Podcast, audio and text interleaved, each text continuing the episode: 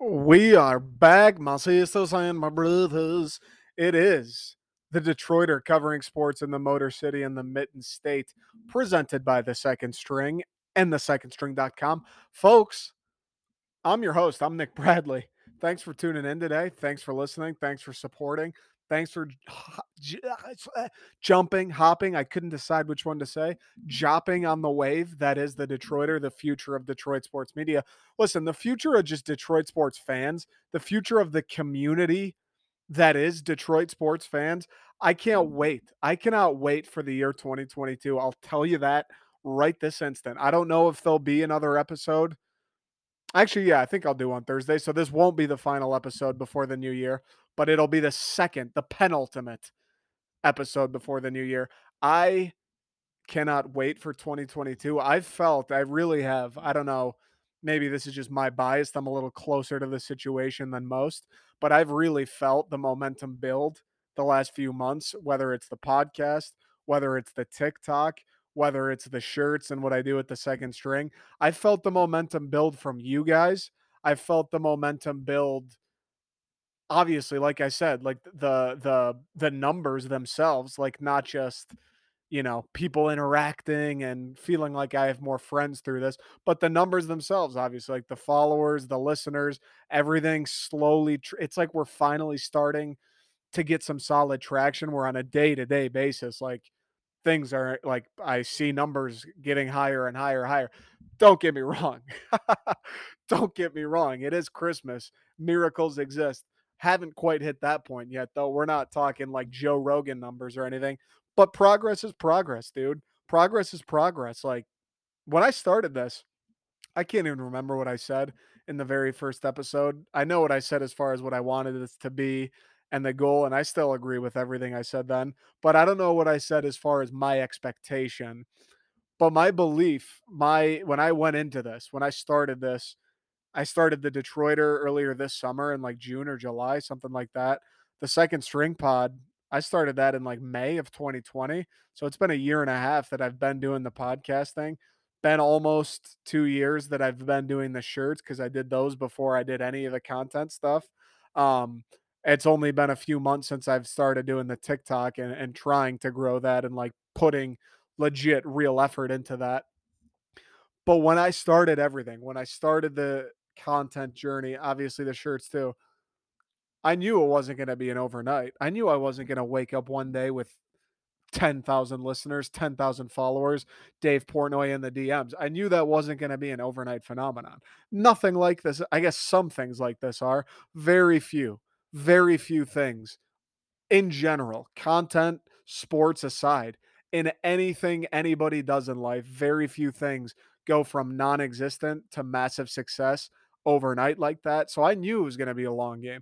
I knew a key ingredient would be patience, persistence, um, determination. I mean, confidence. Like, that's the funny thing, too, is this whole time I have felt good. I have felt good that it will improve and this will start to gain traction and will start to grow and there will be people that tune in to every episode and there will be people that that are excited when I release a new Lions design or whatever the case or there are people that you know their day they, they get a laugh when they see one of the TikToks.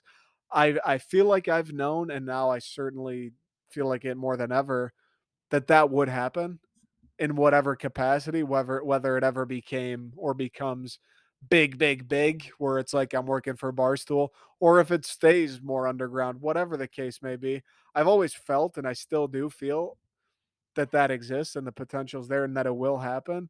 So it's sweet. It's sweet to see these last few months, like it come to fruition.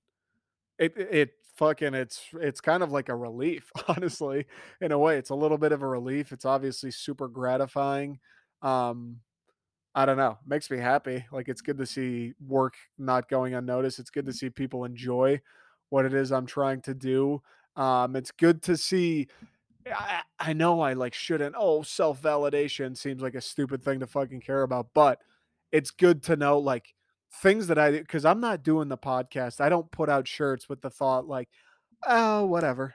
nobody will like that, but I'll do it anyway. I do them. I started this podcast with the thought, all right, what are the main media outlets in Detroit? 97.1, which I don't know how anybody listens to the radio, to be totally honest with you. Um, so, you know, if you do, God bless you.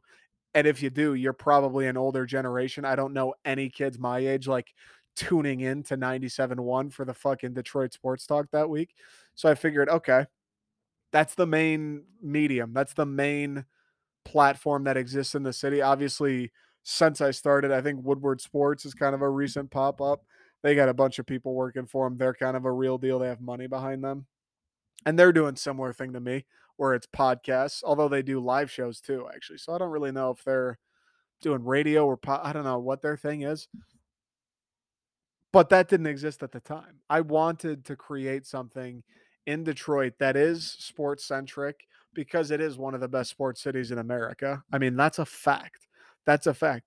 It's fucking difficult at times to show it because the Lions, the Tigers, the Red Wings, the Pistons have all been disgraceful since like 2015. So the last six years, you know, haven't had a ton to show for it. You could, on an outsider's perspective, you may look at Detroit and go, oh, the great sports city. No, but I know. I grew up there. I, I remember years where things were going well when the Tigers were good, when the Red Wings were good, kind of when the Pistons are good. I know the capability, I know the potential, I know that Detroit is a great sports city. I wanted to bring something, a platform, and then, like I said, I wanted that to grow into a community where people can come for the sports, where it's not super take yourself so seriously. Like, I don't like that shit either. I don't like when people, when they do sports and it's like, oh, you got to look at the stat, look at these deep analytics, look at these stats, which there are people that love that stuff, which fine, dude. That's whatever. That's your prerogative. Um, and I, yeah, like stats, I guess, are important here and there, but I'm not, I don't listen to the radio to like hear advanced analytics on why some guy isn't as good as why the general. I watch the sport. I feel like I have a pretty good gauge, whatever sport it is. Like this guy's good, this guy's bad, this person's causing problems, this guy's helping it, whatever. I feel like I have a gauge of why things work, why they don't. And I just want to talk about it like a normal person, not like someone who fucking invented pro football focus. I just come on, talk like a normal person, make some jokes, try to make it more lighthearted, more comedic. Like I but the very, you know, I said it, I want it to be Barstool Detroit someday. That's the dream is I get paid ideally by Barstool to do it. I want it to be like you're hanging out with your buddies talking about the Lions, talking about the Red Wings, talking about whoever. Like you're not fucking referencing this person's WAR in your in your friendly conversation with your friends. Maybe you are, but most like my friends, we're not bringing up fucking deep analytics when we're talking about sports. It's like this guy stinks, this guy doesn't, whatever. Bring the jokes, bring the humor, bring the lightheartedness. That's what I wanted to do, and I can feel it building. I don't know. I, I don't know how what it is from the other side, like what you guys think, if you guys feel it building or growing. But certainly since September, whether it's kind of just the feeling, like the interaction and the feel that like people are starting to take notice and be like, oh, like it's the Troiter guy, or oh, this, oh, it's the same guy, the second string. Like he made this other design I saw a while back. It feels like they're, I don't want to say notoriety because that sounds like too strong of a word, but it feels like some nor- notoriety and traction is building. It's a fucking incredible feeling. It's awesome to see. It's exactly what I want it to be. It's literally the exact portrait I had in my brain when I started this, and it's starting to get there, and it's crazy, and I love it. And I just want to say, in this penultimate episode of 2021, that's all because of you. That's all because of everybody who listens every Tuesday and Thursday. Everybody who, you know, you're sending the episode, you're sending the TikTok clip, you're responding, you're interacting, right? You're sending me a text, hey, that was funny, whatever. Anybody who's played a part in any way, I appreciate it. It's we're we're going somewhere. We're moving. We're moving here. This this operation is in motion, folks and it's all credit to you guys. I really do appreciate everybody who listens. Like it's hard to get people to listen. It's hard. I listen to podcasts. It's hard to like get a podcast that fucking cracks the rotation. I understand. So I really do appreciate everyone who does listen and beyond that, if you share it with your friends, hey, hey man, listen to this Detroit sports podcast. Like you got to check it out. That's what I want to happen too. I appreciate that because Chicago's got them, New York's got them, Boston's got him. Detroit, what is it? It's the fucking radio. And then the guys at Woodward Sports who want to bash every single thing that happened. They want to call Dan Campbell a fraud two games into the season. Like I, I, I don't see the appeal in that. So I mm. want to build something for everyone. Like I hate Michigan. I still want to talk about Michigan. I still want to give some Michigan fans more of the lighthearted feed, more of the lighthearted chatter. When Michigan State plays them, I'm going to be an asshole. I'm going to be insufferable. But outside of that one week, we'll try to keep it tame. We'll talk as unbiased as I possibly can be, even though I'll never actually be unbiased. I want, like I say at the top of every show, the Motor City and the Mitten State. I want this to become the premier outlet and a community. You come you you comment on the TikToks, you chop it up in the comment section. You send in ideally at some point you send in emails. We'll do email. Hey Nick, what do you think about Jared Goff? Whatever. Whatever. We'll do emails, 15, 20 minutes of show just answering questions. I want it to be a community. I want you guys to be involved. I can feel it growing. I can feel your involvement increasing. The shirts too.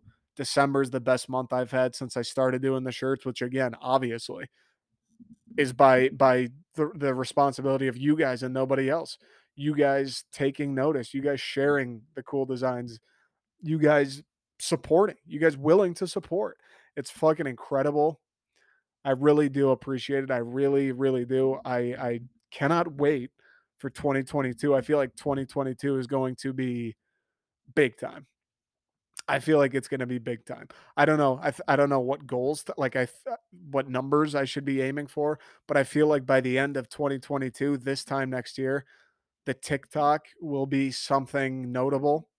I think this podcast will be something notable. I think the brand, the second string, the shirts, whether it's Michigan stuff, state stuff, Detroit sports stuff, even just the second string branded stuff or the Detroit more city lifestyle stuff. I think that's going to, you know, be on people's radars. I just feel very good. I feel very optimistic, positive, confident, happy, satisfied, uh, thankful. Yeah. So I just wanted to start off today's episode thanking everybody who's listened and supported along the way, whether you're new or if you've been, or if you've been here from the start. We're only going up, baby. We are only going up. And I'll tell you this when Dave Portnoy comes calling with that sack of money, it'll be you who who come to mind. It'll be you who feel that. It's not going to be the people, oh, when it happens, oh, this this guy, this Detroit guy, cool. It's going to be the people who've been here from day 1. Those are the people that matter. You are the people that matter. So I appreciate it. We'll take a quick break. I, I mean, this isn't going to be just me for 60 minutes. We'll take a quick break. Dan Campbell, that motherfucker, Dan Campbell, got a second win. We're going to talk Lions. I don't know. Michigan, Michigan State. I don't know. I don't really feel like talking Michigan, Michigan State. Who knows, actually? Who knows? This may not be the penultimate episode. This may be the third to last episode. We may do one next Tuesday. Yeah, we I think we're gonna have to. Tuesday the 28th, we'll have an episode, and that'll be Michigan State in the Peach Bowl, Michigan in the Orange Bowl, nothing else. Not a a lick of anything else. Um, so today we'll just do Lions, dude. We'll do Lions. The Pistons got their first win in fucking 15 games. How is that possible? It's the NBA. Red Wings cooking, Larkin cooking. I don't know. We may save them for Thursday because that's the other thing now. We got an episode Thursday. Maybe we'll do some Michigan basketball, Michigan State basketball, as well as the Red Wings Thursday. So we'll take a quick break. We'll do some Lions and then we'll take it from there.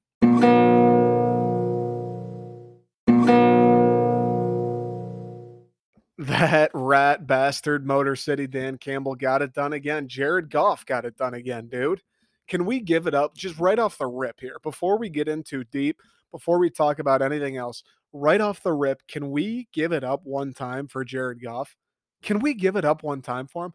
I think that's the best game he's played in his Lions career for sure. Can't say I remember all his Rams games because I for sure fucking don't because I definitely didn't watch all of them as far as this season, as far as the Honolulu Blue, as far as Jared Goff being a Bloomfield Hills resident, that's the best game he's played in my opinion. I mean, he made he drove the ball down the field. That throw, I think it was to Josh Reynolds in the end zone, was a laser beam, a throw I didn't know Jared Goff could make, to be quite frank. He managed the game. He had the one pick, but whatever. It didn't really matter. They were in control. He managed the game well, right? He didn't, other than the pick, didn't make any stupid plays. It felt like it felt like not only not making stupid plays, but every time there was a play to make, every time there was a guy open, he found that guy and he made the right throw. Cause we've seen a billion times, a billion times this year, there's someone wide open in the flat and he he throws it into triple coverage. And maybe it doesn't get intercepted, but it just forfeited a first down. Right? There's a guy runs a dig. He's wide open. Jared Goff throws the deep ball anyway and throws it out of bounds didn't necessarily wasn't a mistake that nothing bad happened, but it could have been a 15 yard gain. It felt like a, a fairly flawless performance from him outside of the interception. And I didn't know he was capable of that, to be honest. I mean, that dude's gotten ripped on.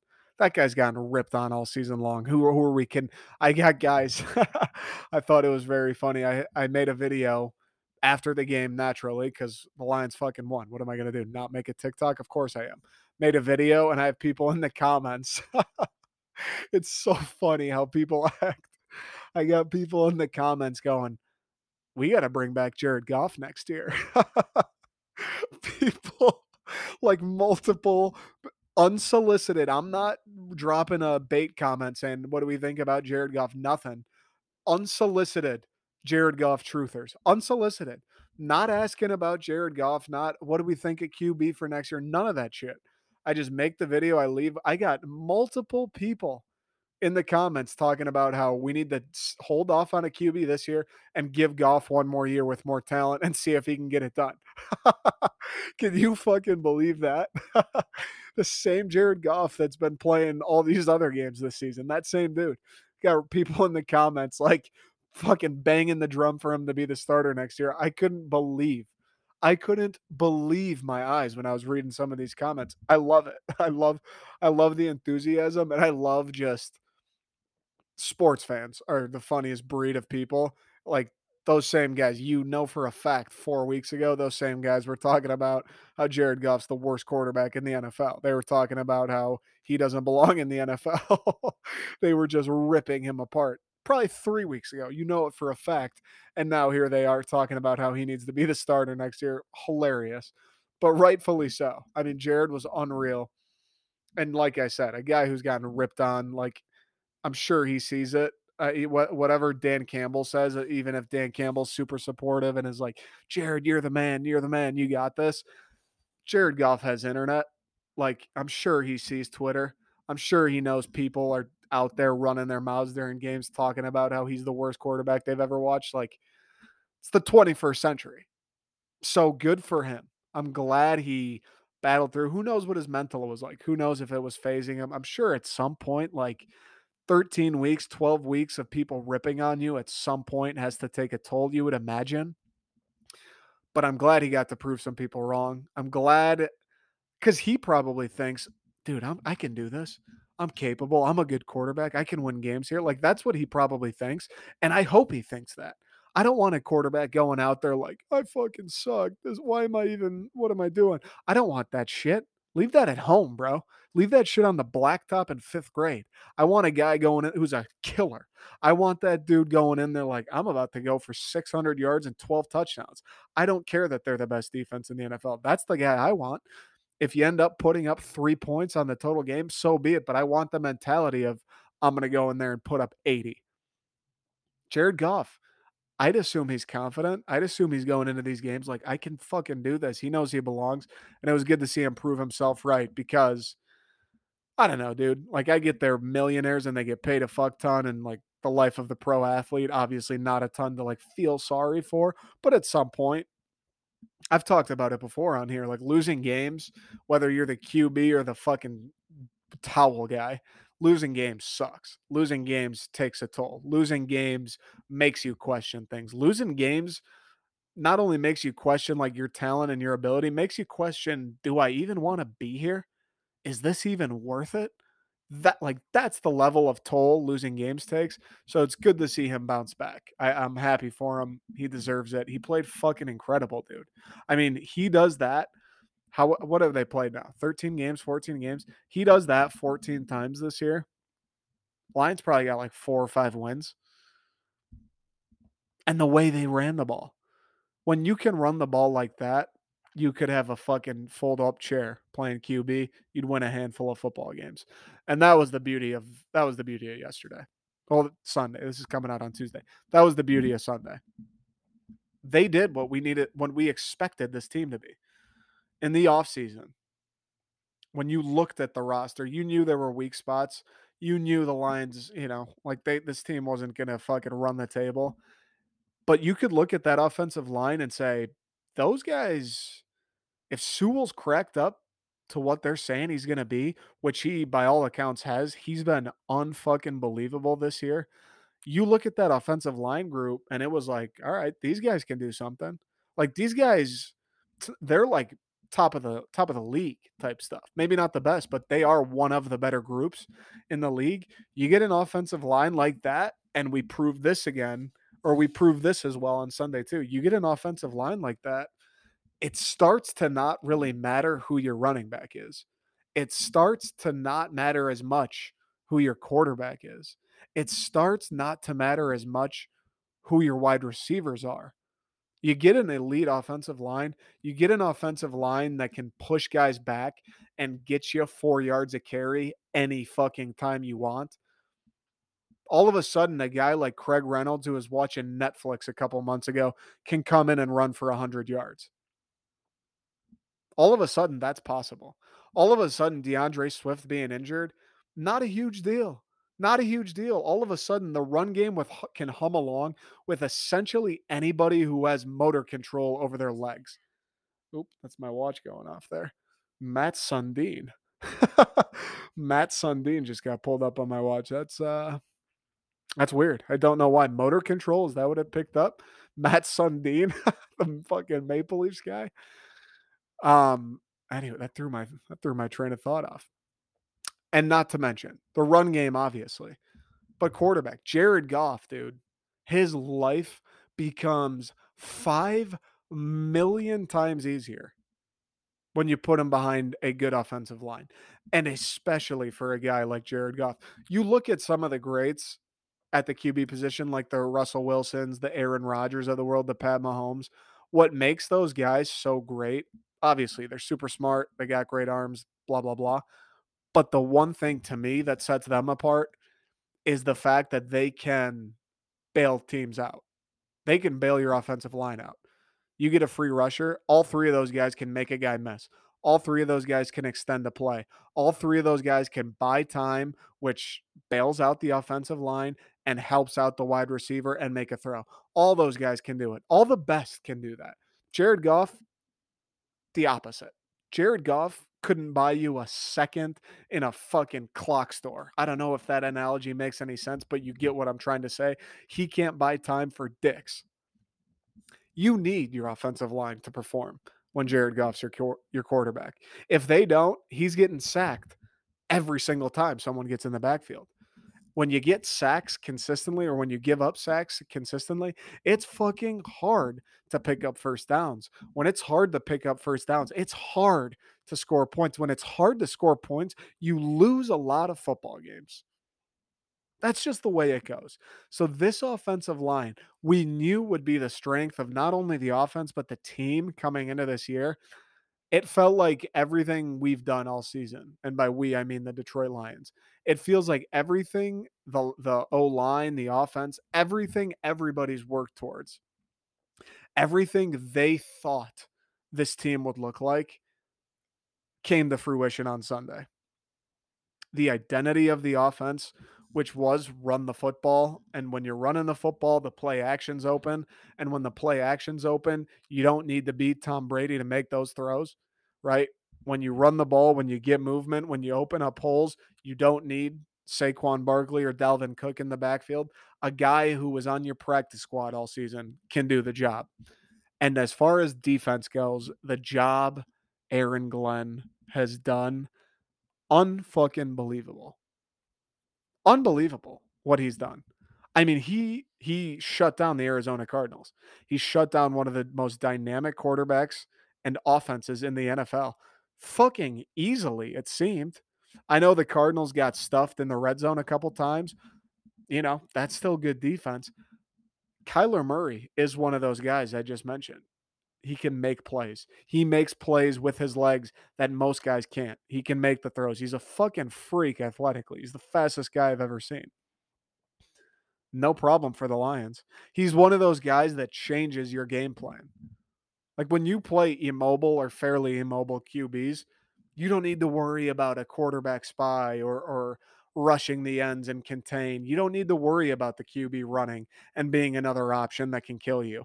You play a guy like Kyler Murray, you have to adjust your entire defensive scheme just to avoid him toasting you with their legs. It's a different animal when you play teams with quarterbacks like him. And Aaron Glenn made it look fucking simple this weekend.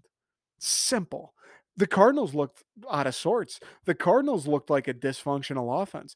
The Cardinals didn't look anything like a 10 and 3 team that mm-hmm. relied on the star power of their offense.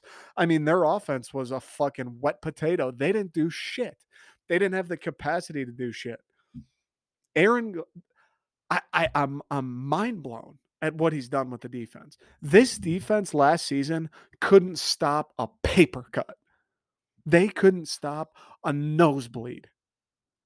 All of a sudden, 10 and 3 NFC leading Arizona Cardinals come to town and they can't figure out how to pick up a first down. And it's not like this defense was overhauled. As a matter of fact, this defense has been underhauled. Everybody, it feels like, is injured. We didn't add or address the biggest position of need, which is the rush end position, the pass rush position. Nobody, no big time free agent at defensive end, no draft pick at defensive end, no huge linebacker pickup. You know, we didn't get Micah Parsons, who's changing the defense. Jeff Okudah's out. Iffy has been out essentially the whole year. I think he played this weekend though. Amani Oruwariye is one of the few shining spots. Jerry Jacobs was out. I don't know how Aaron Glenn has done it. Aubrey, Aubrey Pleasant, the defensive backs coach. I don't know what these guys have done. I don't know if our secondary are taking performance enhancing drugs. I don't know. I don't know. I don't know what's going on. I don't know how this is happening. That uh, the defense last year was maybe the worst defense I've ever watched in my entire life, at least at an NFL level. They couldn't stop anything. It was an automatic touchdown. It felt like anytime the other team got it. Anytime the defense got torched or exploited, they never did anything, which is you know, mainly Patricia's fault. They never did anything to adjust to try and fix their problems. To even just, you know what, the last eight weeks, this strategy hasn't worked. Maybe we try something new. Nothing. No common sense, even within the defense. And I've talked, I don't want to talk about that fat loser. I've talked about him enough and his woes and fucking, what's the word? What's the word? Stubbornness. I've talked about that fat clown enough. But Aaron Glenn, with no or seemingly no influx of talent, no big time playmakers that can kind of just erase problems, that can fix problems, that can be difference makers, nothing like that. No big free agent, no big draft pick has turned this defense into a good one. Not not just a serviceable one, a good, a very good defense with backup cornerbacks with backup safeties, with Alex Anzalone as a start. Alex Anzalone. Alex Anzalone as a starting linebacker. And they went and shut down the Cliff Kingsbury, DeAndre Hopkins, Christian Kirk, Kyler Murray, James Conner, Arizona Cardinals. Shut them down unfucking real. I don't know how, and it's not just this week. It's not just the, this wasn't just a fluke this week.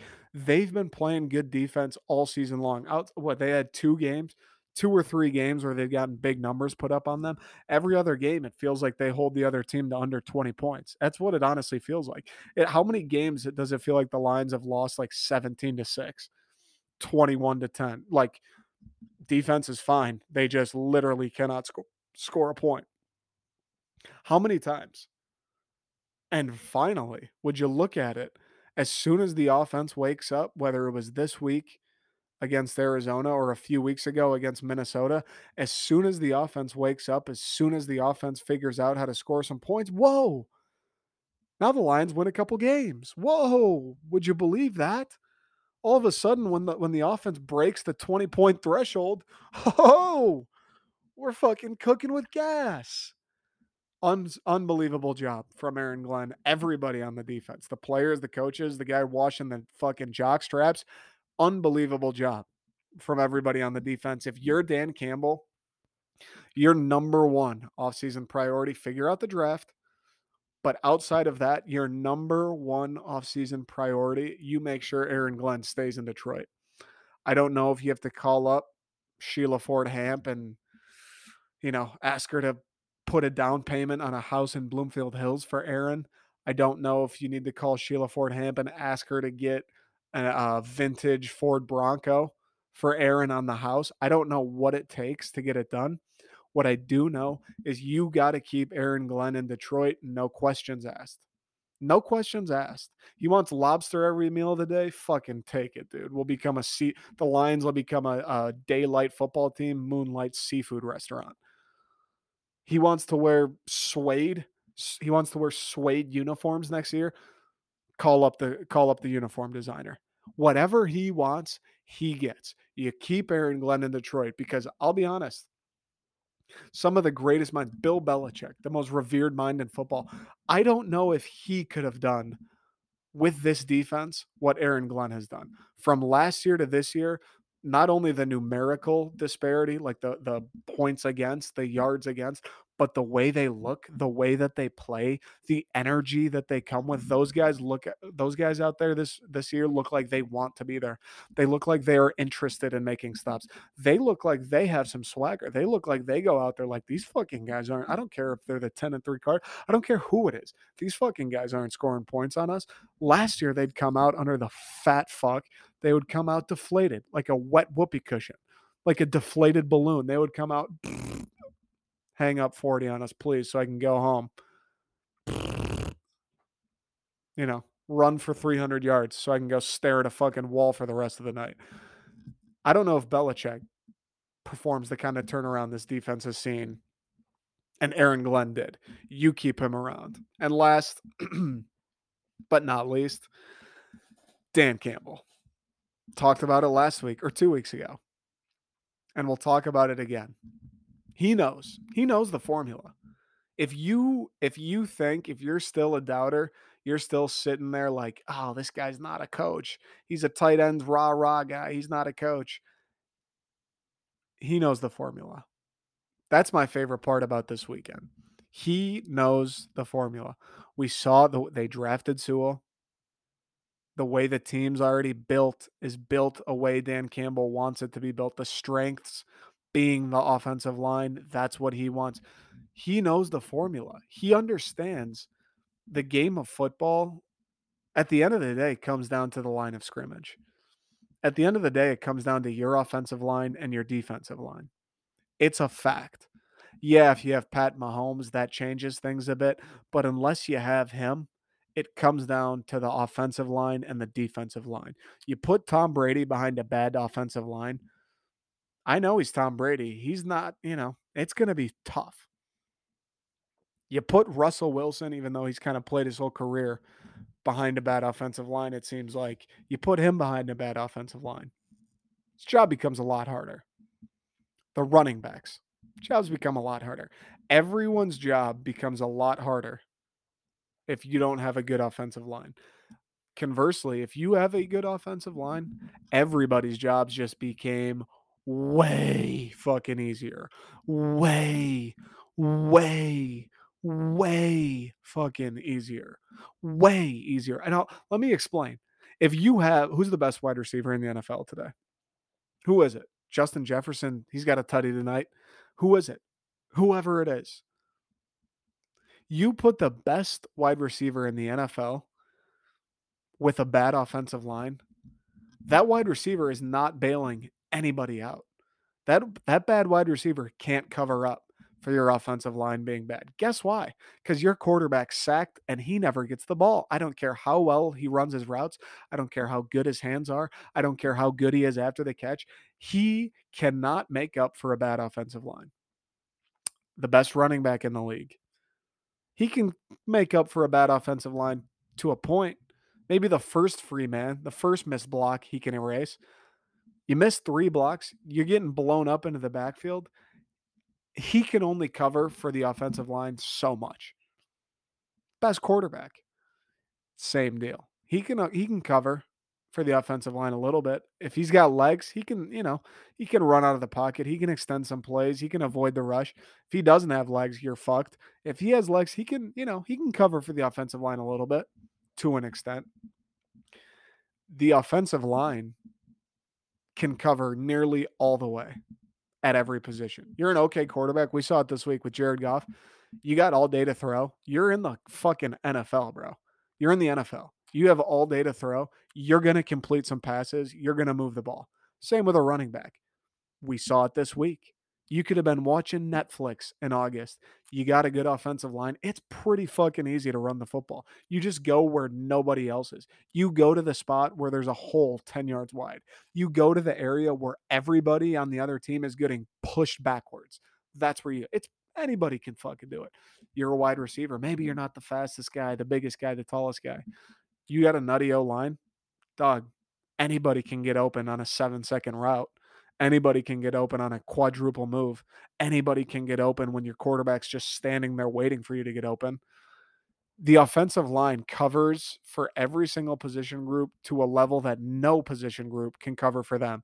Same thing for the defensive line. You get pressure, it covers the secondary and the linebackers.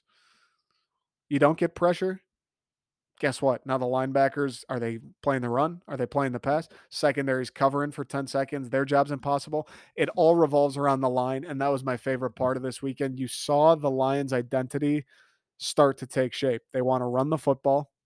After they run the football, they want to throw it play action. And it will be possible because they've run the football. Doesn't matter who they have running the football because their offensive line will create holes I could run through that's going to be their identity. That was the best part of watching this game Sunday. They found an identity. They revealed their identity. They fulfilled their identity. I mean, you'd think Dan Campbell's been preaching that all year long. They finally went out and fucking did it. They went out and manhandled the team. Now, the scary part, you get some talent in there. You got you got that offensive line with a quarterback who can make plays with a QB who, on that off chance someone gets in the pocket, can scramble and make a throw. You get those wide receivers that can get open right off the line. You get those wide receivers that can make plays after they catch the football. Again, another Amon Ra, another great game for him. He's going to be around next year. He's a, he's he's part of the future. The identity took shape. I don't give a fuck about the draft pick. I don't care that we have the second pick and not the first that was a culture game. That was a culture game for the identity. That was a culture game for people believing in Dan Campbell, not you and me believing in Dan Campbell, the guys on the team believing in Dan Campbell. That what he's been saying for 13 weeks, weeks, you go out and you beat the Cardinals like that, doing what he told you. That validates Dan Campbell. Now guys are looking around like, fuck, this guy knows. Yeah, this guy's right. He knows what he's talking about that carries over into next year when you do have the pieces, when you do understand what it takes to win. It's all part of the long game. I don't give a fuck that they don't have the first overall pick, dude. It was never a clear cut pick. Now, if this was the Andrew Luck draft or even Chase Young, I'd be a little peeved. It's not. Kayvon Hutch, I don't care. Whoever whoever Houston takes or Jacksonville, whoever's got the first pick, whoever they want to take, I'll gladly take the second guy. Don't give a fuck. Even if we fall, if we win again and fall to like the third or fourth pick, whatever, dude. We're going. We got Penei Sewell at seven. He's one of the best offensive linemen in the NFL, and he's what twenty. As far as Brad Holmes, as far as I'm concerned with him and who they draft, I don't care if they had the last pick in the first round. I'm confident we're going to get a good player. These games, the identity, people buying in, people believing in Dan Campbell, that means more to me than oh, we get to choose which defensive end we get. I don't give a fuck. I'm more concerned with Dan Campbell proving himself right. Dan Campbell winning the hearts of the guys in the locker room. Dan Campbell proving he knows what he's doing. That the identity they had proved to me this guy knows exactly what's up. You don't win games with wide receivers and cornerbacks. You win games with offensive and defensive linemen. It's a fact. It's a fucking fact. All right. Great win for the Lions. I love Lions football. I'm already, it sucks because now that game just made me excited for next year. So it's like, I got to fucking wait, what, eight months, nine months till next season. So that kind of blows. But I love Lions football. Winning's better than losing, baby. Quick break. We'll talk a little Pistons, maybe five ten minutes.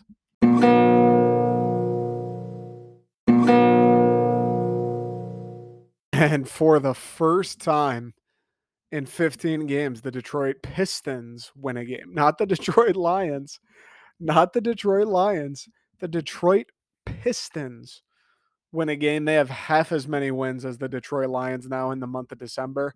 I don't know what it if it says more about the Pistons or if it says more about the Miami Heat that they won that game last night. Ah, I, I feel like if you are a Miami Heat fan, if you're a player, if you're a coach, uh, it's got to be the same feeling the Vikings had losing to the Pistons. It's got to be the same feeling the Cardinals have.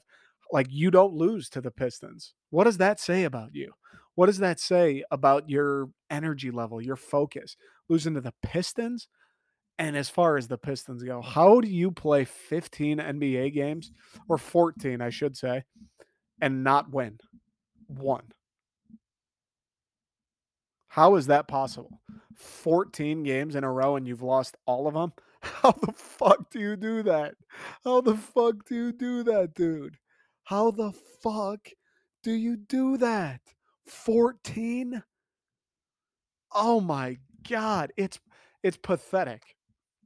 Is what it is. It's pathetic that we're out here like, yay, ironically, it's lion shit the Pistons, uh, it's Lions levels of sad. We're out here celebrating after the 15th game. They finally won one. Like, ha ha ha, hilarious, sarcastic celebration. That is pathetic, dude. That's pathetic, dude. Like basketball, it, that's basketball is a sport where you're supposed to kind of just trade wins and losses. Like you what you lose a handful, you win one. You lose three, four, you win one. You lose three, four, you win one. Like you're a bad team, you lose three, four, you win one. It's not you lose 12, 13, 14, you win one. It's you lose three or four, win one. Losing 14 to win one, that's I mean, that's terrible. That's fucking terrible.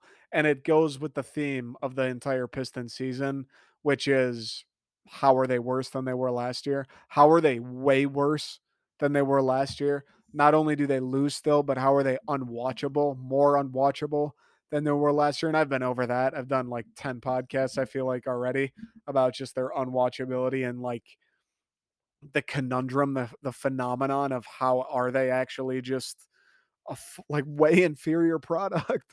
like it's not only, it's not, uh, they're, they're pretty similar. They just, you know, come out on the wrong side of a couple. It's like, no, they're way fucking worse. Like way I refuse to put them on television. I literally would rather turn on an infomercial than watch the Pistons play a game of basketball. I'm sorry, but it's the truth, dude. I I literally would rather go to the Billy Mays channel, RIP, than watch the Pistons. I really would rather go to a channel that shows nothing but grass farmers and their processes to grow the most lush grass on earth. I really would rather watch that than the Pistons. We've done a I've done a million already. I don't want to talk about it more. It's just sad. I, and I don't understand. I really don't. Like it's essentially the same team, but now you have Cade Cunningham and you just can't fucking win. It takes you 15. it takes you 15 games to win one, dude. 15? What is that? One sixth of a season? Almost a little more. What? You've you you what? All your all the rookies from last year that were kind of the lifeblood of your team, they get another year in the gym. They get another year of training, and you add Cade Cunningham, and you get worse. What? I don't. Is there a math equation? Can I plug that in to an Excel file that like gives me some sort of reasonable answer? Excuse me. You add Cade Cunningham and you get you get worse? Ah, I'm sorry. I don't think I heard you right. I'm sorry. You get worse, you said. What? I don't understand. I really don't. I, I mean, I don't understand. It makes no fucking sense. But good for them. They won one. Good Christmas miracle. Happy or Merry Christmas to all of the Pistons fans. I wish I could say that that win affected me anywhere near the level of the Lions win did. Um, it didn't even come close. It didn't even really move the meter at all. Like not even a bounce of the meter, nothing. Didn't do anything for me that Pistons game.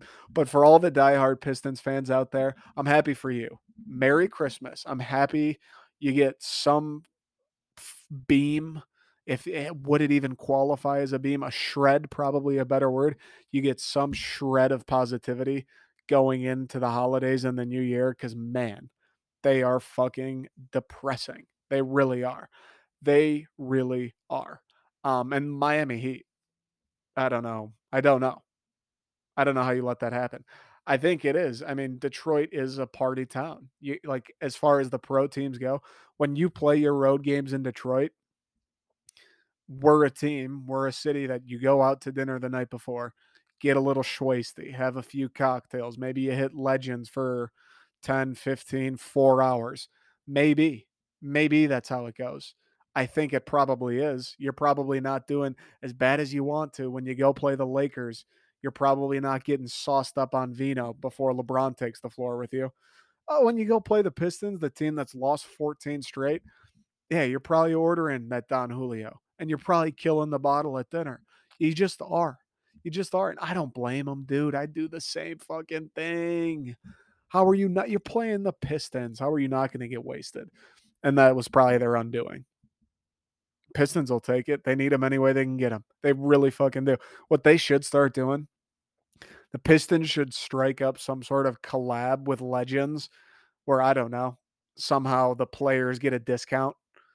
The players, you have to buy lap dances are half off for the visiting NBA team, but you have to buy four drinks. That way everybody wins. Those guys, minimum four drinks. You're not going to get the best night's sleep. You will not be feeling the best the next day. But, but in their minds, you're playing the Pistons. Who gives a fuck? And half off lap dances. You can't pass that up. That would actually be that's how the Pistons win the next NBA championship. I'm not realizing that's actually a genius idea. I don't know how I don't know why I just said that for free on these airwaves. That's something that I should actually like email at Detroit Piston Chris Ilitch at DetroitPistons.com or Tom Gores rather at DetroitPistons.com. Hey Tom, I'd be happy to be the liaison. We strike up a deal with Legends. You never play a team at full strength at home again. You start winning some games, Legends gets a little more business, everybody wins. That's I mean, that's kind of a genius idea, but that's where the Pistons are at. You need to be hungover to have a chance to lose. 15 games to win one, bro. That I I just don't even I don't know. I just don't even understand that. Like I've seen the Red Wings be fucking bad. Like really bad. Historically bad. NHL record breaking bad. They never lost 14 games in a row. like what, dude? What? What? 14. the sad part is a couple things. The sad part is in the month of December, outside of the ironically enough, the game against Miami that they won, Cade's been lights out. Cade's averaging like 26 and 5 in the month of December. He's been fucking he's a rookie, dude, averaging 20 points, 6 assists, 5 boards in the month of December. He's been unbelievable. And then they play Miami, he has 4 points, 10 rebounds, 3 assists, and they win. well, Saddiq Bey. Saddiq Bey the last 3 is finally turning it on. So that's the key. If Saddiq Bey can sustain this, I mean, he's been awful. Awful awful to start the season. The few games I have watched, he literally cannot make a three. I haven't seen him make a jump shot anytime I've watched him this year, but I know the last three he's turned it on. He had 26 against the Heat. I think high 20s the last two nights too, or the two previous games before that. Cade needs help. Bottom line, Jerami Grant's out now. His fingers fucked up. Cade needs help. If Saddiq can get it going, ideally Killian comes along in some capacity. Obviously, Cade keeps going Jeremy comes back. Maybe they'll win some games. Maybe they'll be kind of entertaining, but I don't know. We're right back where we were last year. Fucking get the first overall pick, bring in Paolo Banchero, and I don't know. Let's try to be watchable. Let's forget winning games, forget a playoff run. Let's try to be watchable next year. How's that sound? Let's let's make me rather watch the Pistons than turn the television off next year. Let's start there. Then we can worry about winning games. Then we can worry about beating our divisional teams. Then we can worry about the playoffs. Let's just be more interesting than an infomercial. Let's start there. All right, folks. That's all I got tonight. Um, appreciate everybody who listens, the support. Like I said, everything at the top of the show really does mean a lot. I feel good about the direction of this and what we're building here, and it's credit to you guys. So thank you once again. Hope you have a wonderful day. Hope you have a wonderful week. I'll be back here Thursday. We'll talk some Red Wings on Thursday. Um, and then let's we'll probably do some college hoops. MSU plays today when you're hearing this. So the Thursday episode we'll talk some MSU hoops, maybe a little Michigan. Um, we'll see. Anyways, I'll see you Thursday. Thanks again. Positive vibes only, people.